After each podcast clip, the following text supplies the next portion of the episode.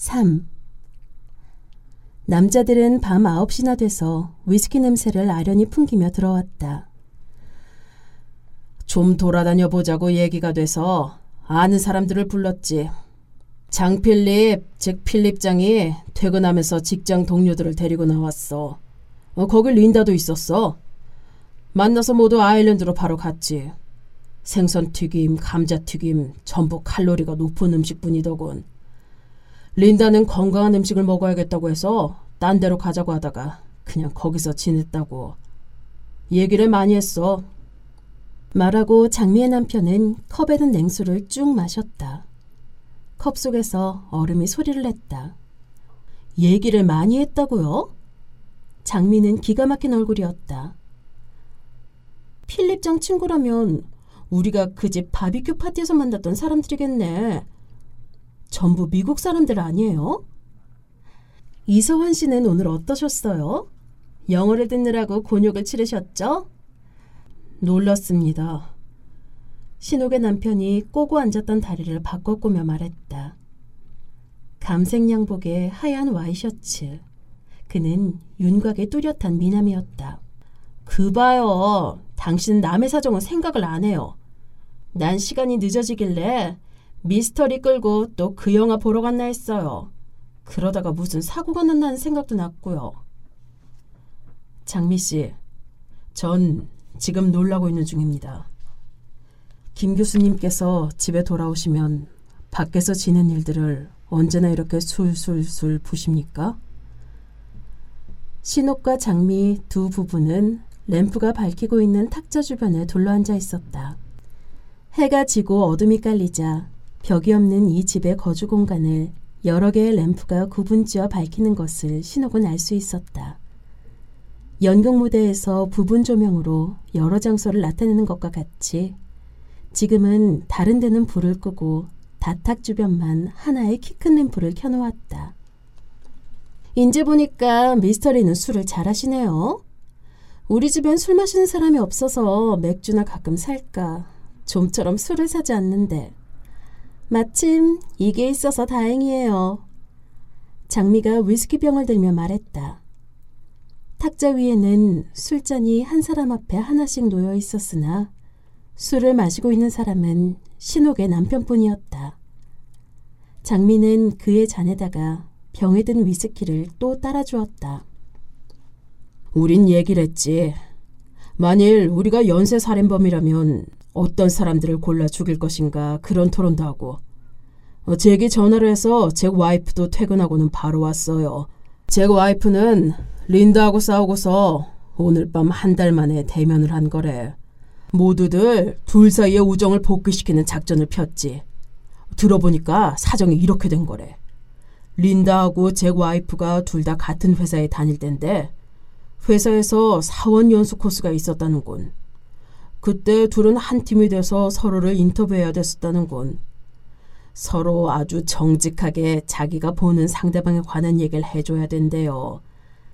그때 정직하게 말한 것이 그만 싸움이 된 거두만. 좌우간 그게 린다 쪽의 주장이야. 또한 친구를 오래 기다렸는데 결국 안 왔어. 부엌 옆에 있는 테이블이라서 덥더라고. 우리 어디 딴 데 가기로 하고 나와가지고 영화나 보자 하고 링컨 센터까지 갔는데 빈스하고 다이아 씨는 가야 된대. 린다도 오늘 밤엔 유저지로 가야 된대요. 그래서 그만 다 헤어지기로 했지. 택시로 린다를 42번가 시외버스 정류장에 내려주고 우린 곧바로 집으로 돌아온 길이야. 신옥 씨. 신옥 씨는 결혼을 참 잘했습니다. 미스터리가 넥타이를 멋진 걸 메고 있어서 그거 어디서 샀냐니까 그 당장 길에서 풀어주더군요. 장미의 남편은 한쪽 엉덩이를 들고 반바지 주머니에서 구겨진 넥타이를 꺼냈다. 적당한 취기로 그는 기분이 썩 좋은 것 같았다. 어머, 저희 넥타이를 매기를 죽기보다 싫어하면서도 도로 드려야 해. 장미가 말했다. 그런 넥타이 집에 또 있어요. 김 교수님, 그거 아셨어요? 신옥이 물었다. 아니요. 그렇담 그걸 알려드립니다. 남의 사정은 생각지도 않고 저인. 어찌됐건 린다가 나와서 당신은 좋았겠네요. 장미가 말했다. 아니야, 오빤 유익하고도 즐거운 시간을 보냈어. 그렇지 않으면 우리가 어디 가서 미국 사람들하고 어울려 보겠어. 아, 넌 신랑을 오빠라고 부르는구나. 아까 식당에서 점심을 먹을 때도 오빠라고 그러는 것 같았지만 난 내가 잘못 들었으려니 했다.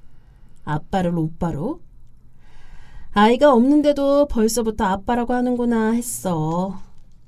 결혼 전에 부르던 버릇대로 그냥 이제 가족이 생기면 다르게 불러야지. 오빠하고 나하고는 오늘 너네 부부를 만나서 아주 의미 있는 시간을 보냈어. 세상 일이 그렇더라고요.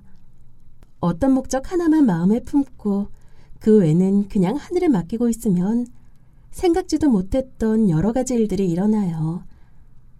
사과를 손에서 놓으면 반드시 그 사과는 땅으로 떨어지죠. 떨어진다는 것만 알고 손에서 놓으면 됐지. 다음 과정을 일일이 마음 쓸 게 아니더라고요. 뭐로 가도 서울로 가면 된다고 목적 하나만, 그거 하나만 정해가지고 있으면 그 과정에서 똑바로 떨어질 때보다 뭐로 새로 떨어지는 과정에서 그럼 묻겠는데 미시즈리의 오늘의 목적은 무엇이었습니까? 장미의 남편은 두 눈에 호기심을 담고 신옥을 건너다 보았다. 보고 배우고 즐기는 거죠. 우린 그래서 여행을 하는 거죠. 알았다고. 내가 그걸 알았다고. 미스터리가 오늘 그 친구들하고 지낼 때 입 꼭 다물고 말 한마디 안 했으나 은미와도 술을 마시며 속으로 고요히 누구보다도 즐기는 걸 내가 알았다고. 장미의 남편은 무릎팍을 치며 좋아했다. 봤지 신호가? 저인 다 저렇게 자기식으로 해석한다. 그래서 남을 끌고 영화관에 가서 일곱 여덟 번씩 같은 영화를 본단다. 자기가 좋으면 남도 다 좋아하는 줄 안단다. 어쩌면 그럴 수가 있니? 난 이해를 못하겠어. 미스터리, 정말 괜찮으셨어요? 전말입니다. 김 교수님 같은 분은 세상에 나와서 처음 봤습니다. 사내 대정부가 집에 와서 밖에서 지낸 일을 그렇게 다 풀어대시다니요. 어머, 오빤 술이 취했나 봐. 신옥은 남편이 9년이나 나이가 위인 장미의 남편에게 신뢰를 저지르는 것 같아서 마음이 오그라들었다. 미스터리, 집에 와서 신고하는 건 다 나의 평화와 안녕과 질서를 위해서요. 난 웬만한 건 와이프한테 맡기고 살아요. 잡혀줬죠. 그러고 나니 아주 편해요. 아일랜드 바의 메뉴가 전부 느끼했었다니 저녁들은 잘 드셨어요? 우린 저녁 때 부침개를 해서 맛있게 먹었어요. 집에 있던 재료들을 가지고 신우기가 했는데 그것 좀 데워올까요? 아닙니다. 난 술 마실 때 안주를 안 먹습니다. 나도 생각 없어, 냉수나. 장미의 남편은 냉장고로 가서 마시던 컵에 찬물을 채워가지고 돌아왔다. 그렇게 필립장하고 시간 가는 줄 모르고 재밌게 놀고 있는 거면 집에다 전화나 좀 하지. 금방 들어올 듯이 그래놓고 무소식이니 신호기하고 얼마나 기다렸는데요. 장미는 자기 남편에다가 말했는데 신옥의 남편이 끼어들었다. 장미 씨, 시간은 돈이 아니고 줄어드는 것이 아니고 일순간의 쉼도 허용 않습니다. 엄밀히 말해서 지금 여기 이 순간을 규정할 만한 단위나 시간적 척도는 없습니다. 어떠한 수치에 의해서도 현재라는 순간을 규정 지을 수 없는 것입니다. 미스터 리는 그럼 시계는 왜 차고 다니세요? 이 시계는 신옥이 사서 채워준 것입니다. 그렇습니다. 시계 속의 시간은 이 순간도 쉼없이 흘러가고 있습니다. 그러나 그것은 만든 시간입니다. 시간을 잘라내서 인간이 만든 거죠. 밴쿠버에서 저는 닥터 유하고 이런 얘기를 밤새워 했었습니다. 닥터 유는 저와 대화가 가능한 분이더군요. 인간이 시간을 잘라내서 기계를 만들었다고 말할 때 신옥의 남편은 손바닥을 옆으로 세워가지고 탁자 위에다가 칼질하는 것 같은 신용을 했다. 그 몸짓에는 왠지 노여움이 깃들어 있었다. 그런 그로부터 모두의 시선을 거두어들이려는 듯이 신옥이 크게 한 손을 들어 머리를 만지며 입을 열었다. 무엇보다도 저는 이번 여행 중에 김 기자 아주머니한테서 커다란 인생 공부를 했어요. 박사학위를 가진 분이 자녀들이 넷이나 있는 남자와 결혼하여 직장을 가지고서 이국에서 그 아이들을 다 키워냈을 뿐만 아니라 음식을 아주 정성스럽게 장만하시는데 감명을 받았어요. 차 한 잔을 끓여도 알맞은 농도와 온도로 우려내어 제일 좋은 찻잔에다가 따르셨어요. 음식도 양식이면 양식답게, 한식이면 한식답게, 꾸미까지 정식으로 하셨죠. 네, 누님은 강하시죠. 우리 오형제가 오남매인데 어머니가 일찍 돌아가셨어요. 누님이 우리들을 다 키우셨다 해도 과언이 아니죠. 장미 남편이 말했다. 신옥이는 누가 선생님을 안 했달까 봐서 맨날 인생 공부를 했느니 인생의 목적이 무엇이니 배웠느니 말았느니 하고 얘기를 한답니다. 어, 너 선생님이었니? 미스터리, 그래요? 음, 난 교육대학을 나와서 순천에서 초등학교 교사로 있었어. 작년에 집 짓기 직전에 그만뒀지만. 그러니 자연 고속버스를 타고 서울을 오르내리는 시간이 많았는데, 28살, 눈 내리는 어느 날, 버스 창밖으로 흘러가고 있는 겨울 경치를 내다보다가 나는 이해 안으로 꼭 결혼을 해야겠다고 결심을 했어. 그냥 어떻게 결혼이 되겠지, 되겠지 하고 수동적으로 운에 맡긴다는 듯이 있지를 말고 계획을 세워야겠다는 생각이 들었어. 그러나 무엇을 어떻게 해야 할지는 몰랐어. 사과가 땅에 떨어질 것만을 믿고 손에 든 사과를 놓았다고나 할까? 그런데 그때 내 옆자리에 앉아있던 머리가 허연 남자분이 오빠의 아버님이셨어. 지금 시아버님이시지. 어마, 그래서? 장미는 갑자기 재미가 났다. 그런데 그 버스는 내가 처음에 탔던 버스도 아니었어. 몇 정거장 달리다가 고장이 나서 뒤에 오는 버스에 옮겨 탄 거였어. 그래서 나는 아는 거야. 목적만 정해가지고 있으면 되지. 세부 사항은 그냥 놔두면 상상도 못했던 일이 일어나는 것 같아. 저희 아버님께서요. 어느 날 말씀하시더군요. 너의 색시는 순천에 있는 자랑초등학교에 있다고요. 버스에서 아주 얌전하고 야무진 처녀를 만났다고요. 저 사람이 좀 어려 보이지 않습니까? 아버님은 그때 28살이나 먹은 저 사람을 스물을 간 넘긴 앳된 처녀로 보셨더군요. 신옥의 남편이 말했다. 어쩌면 신옥아 그때 버스에서 무슨 일 있었니? 전혀. 난 옆에 계신 어른하고 이런 얘기 저런 얘기 하면서 왔을 뿐이었어. 그냥 보통 얘기야. 그분이 여러 가지를 물어보시더라. 밖에는 한방눈이 펑펑 쏟아지고 있었어. 이런 날 사랑하는 남편하고 마음속의 얘기들을 하면서 가면 얼마나 좋을까 싶더라. 신욱이는 어른들이 좋아하는 타입의 여자야.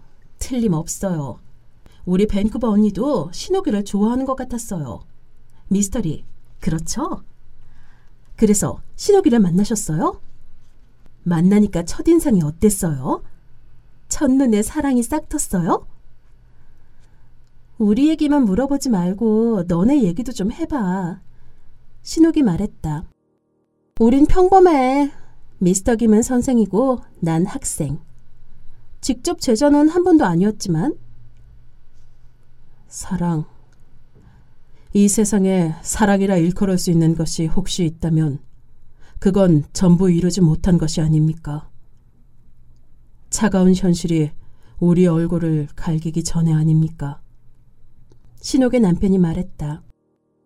오빠하고 나하고는 시아버님 때문에 만난 게 아니라 우연히 딴 데서 알게 됐어요. 내 친구 생일 파티에 갔는데 귀공자 같은 남자가 화난 모습으로 신욱이 말했다. 그거 깊은 인연의 부부시군요. 장미의 남편이 말했다. 그는 졸렸으나 자리를 뜨지 않았다. 신뢰를 저지르고 싶지 않아서이기도 했고 일어날 기운이 없어서이기도 했다. 난 술이 거나했는데 보니까 웬 여자가 빈 의자 및 마룻바닥에 스커트를 얌전하게 펴고 앉아 있었습니다. 아무도 그 여자 근처에 없더군요. 난 그리로 가서 이 의자에 임자가 따로 있습니까? 하고는 앉아버렸죠. 그때까지는 거의 장난이었는데 앉고 보니 갑자기 좋아지는 겁니다. 그런데 이 사람이 어디로 가버렸어요. 그 집에서 나올 때까지 계속 안 보였습니다. 그건요. 오빠가 술을 엉망으로 마셨기 때문이었어요. 혀 꼬부라진 소리로 자꾸 추근대는 거예요. 그래서 도망을 갔는데 그 후로 오빠가 내 친구한테 나에 대해서 여러 가지를 물어보면서 만나게 해달라고 하더래요. 술을 안 마시면 만나겠다고 했어요. 그래, 술은 간단히 볼 게 아니야. 우리 집에 문제가 있다면 그건 절대 술과 무관합니다. 술 때문이 아니고 이 사람이 나한테 잔소리를 할 때 내가 잔다는 데 있습니다. 잔소리가 자장가인 듯이 잠이 오는 겁니다. 신욱이는 말하다가 내가 듣는 것이 아니고 자고 있다는 걸 알고는 쑥스러워서 그만둡니다. 신욱은 남편의 말을 듣고 얼굴을 붉혔다. 그렇게 말하면 우린 만날 다투는 부부 같은데 그게 아니고요. 무슨 문제가 있으면 대화로 풀어가려고 노력하고 있어요. 말한 신욱이 무한하도록 이서환이 곧 반박하고 나섰다. 대화는 피곤합니다. 내가 관찰한 바에 의하면 부부 사이에는 대화가 오히려 없는 것이 좋습니다. 어떤 이는 사랑을 한답시고 주고 주고 주고 어떤 이는 주고받고 주고받고 어떤 이는 받고 받고 받고 그런데 어떤 이는 시간과 공간을 줍니다. 난 시간과 공간이 필요합니다. 마음을 억지로 한 방향으로 끌고 가면 스무 살에 했던 말을 서른 살 때 후회합니다. 그러니 미스터리는 아까 우리 미스터 김이 밖에서 지는 얘기를 했을 때 얼마나 황당하셨을까요? 장미가 말했다. 장미의 남편은 졸고 있었다. 이봐, 원비디 있어? 신옥의 남편이 올라오는 트림을 가슴에 한 손을 얹어 누르며 물었다. 속이 불편해요? 신옥은 식탁 의자에 놓여있는 핸드백을 가지러 일어났다. 신옥의 남편은 냉장고와 책상 사이에 놓인 의자에 움직임이 없이 앉아 있었으므로 신옥은 그의 옆을 몸을 짜내며 지나가야 했다. 신옥은 갈 때도 등을 벽에 문지르고 엉덩이를 냉장고에 부딪혔고 핸드백을 들고 올 때도 그랬다. 보세요, 미스터리. 혼자만의 시간과 공간이 필요하다고 하시면서도 아내의 손길을 그 누구보다도 원비디? 그걸 이 외국에서 난 놀랐어요. 장미 씨는 내가 그렇게 우습습니까? 신옥의 남편은 아내가 마개를 따서 내미는 음료를 목을 뒤로 젖히며 꿀꺽꿀꺽 마셨다. 하긴 신옥이를 보자마자 어머니도 말씀하시더군요. 너는 저런 색시를 얻어야 한다고 말이죠. 그때 나는 사귀던 여자가 있었습니다. 군대 가기 전부터 알던 여잔데 그 여자랑 만나고 밤에 집으로 오는데 이상하게 신옥이 생각이 났습니다. 그래서 그 여자랑 정리를 하고 신욱이를 집중적으로 만나기 시작했습니다. 참 좋더군요. 넌 언제 장가들 거냐. 색시가 해주는 밥을 먹어야 할 놈이 내 밥을 먹고 있구나 하고 병드신 어머니가 밤늦게 들어간 내게 밥상을 차려주며 말씀하셨습니다. 그래서 내가 그랬죠. 어머니한테 보여드리고 싶은 여자가 있어요. 그러니까 어머니는 몰래 구경하시겠답니다. 그래서 롯데호텔 로비에서 내가 신욱이와 만나는 장면을 아버님하고 둘이서 숨어서 구경하셨어요. 그날 신욱이와 헤어져 집으로 들어갔더니 집에서는 경사가 났어요. 아버님이 찍어 놓았다는 순천의 규숙감이 바로 신욱이었던 겁니다. 부모님들이 나보다 더 신욱이를 좋아하시며 혼인이 안 이루어질까 걱정을 하니 이젠 내가 뭐가 뭔지 모르게 되고 말았습니다. 아직도 난 알고 싶은 겁니다. 내가 정말 신욱이가 좋아서 결혼을 했는지 아니면 부모님 성화에 결혼을 한 건지 난 문득문득 내 결혼을 도둑맞고 만 것 같다는 상실감에 사로잡힙니다. 퇴근 후에 친구들과 술 한잔하고 들어가겠다고 집에다 전화를 하면 몇 시에 올 거냐고 신욱이는 묻습니다. 무슨 특별 요리를 해놨다는 겁니다. 그의 입에서는 말이 줄기로 흘러나왔다. 남더러 들으라고 하는 것 같지도 않고 자기 자신을 잘 보이려고 하는 말 같지도 않고 그냥 흐르는 말줄기였다. 우리 집에서도 음식은 내가 해요.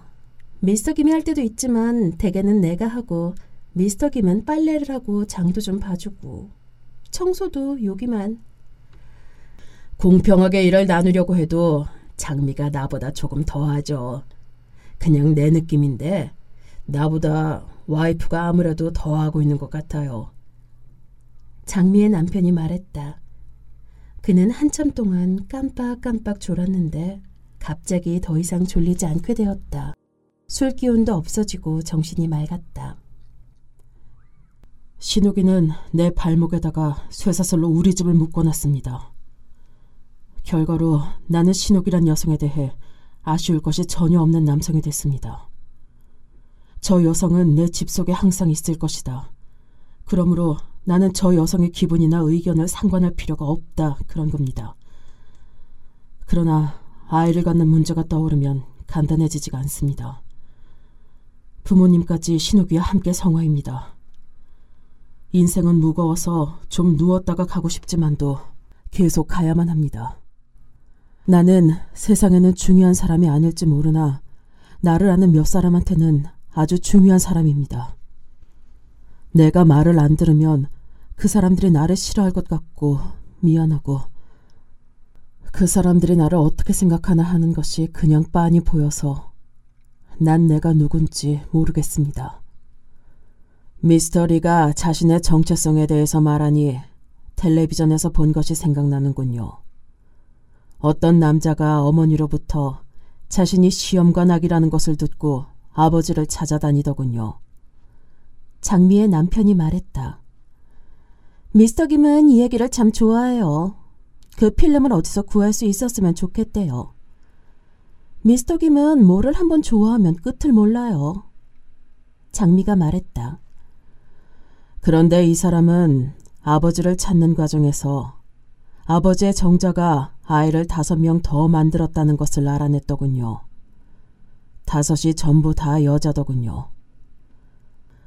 미국 중서부에 있는 작은 도시에서 생긴 일인데 아버지의 정자가 만든 다섯 아이들 중에 하나가 고등학교 때 생물반에 같이 있던 소녀였답니다.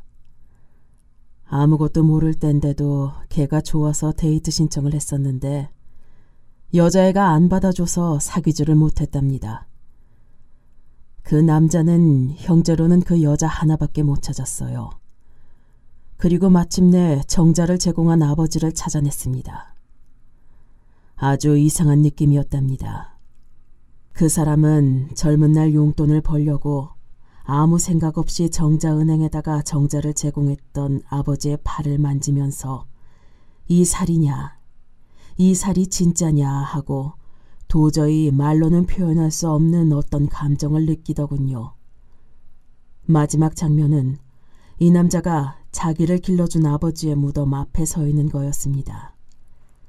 자기를 낳은 어머니의 남편이 되는 길러준 아버지는 그가 자기 아이라고 죽는 날까지 말했답니다. 그가 세상에 태어났을 때는 친지들에게 축하 시가를 돌리며 기뻐했었다고 그 사람은 길러준 아버지에게 감사의 눈물을 흘리더군요.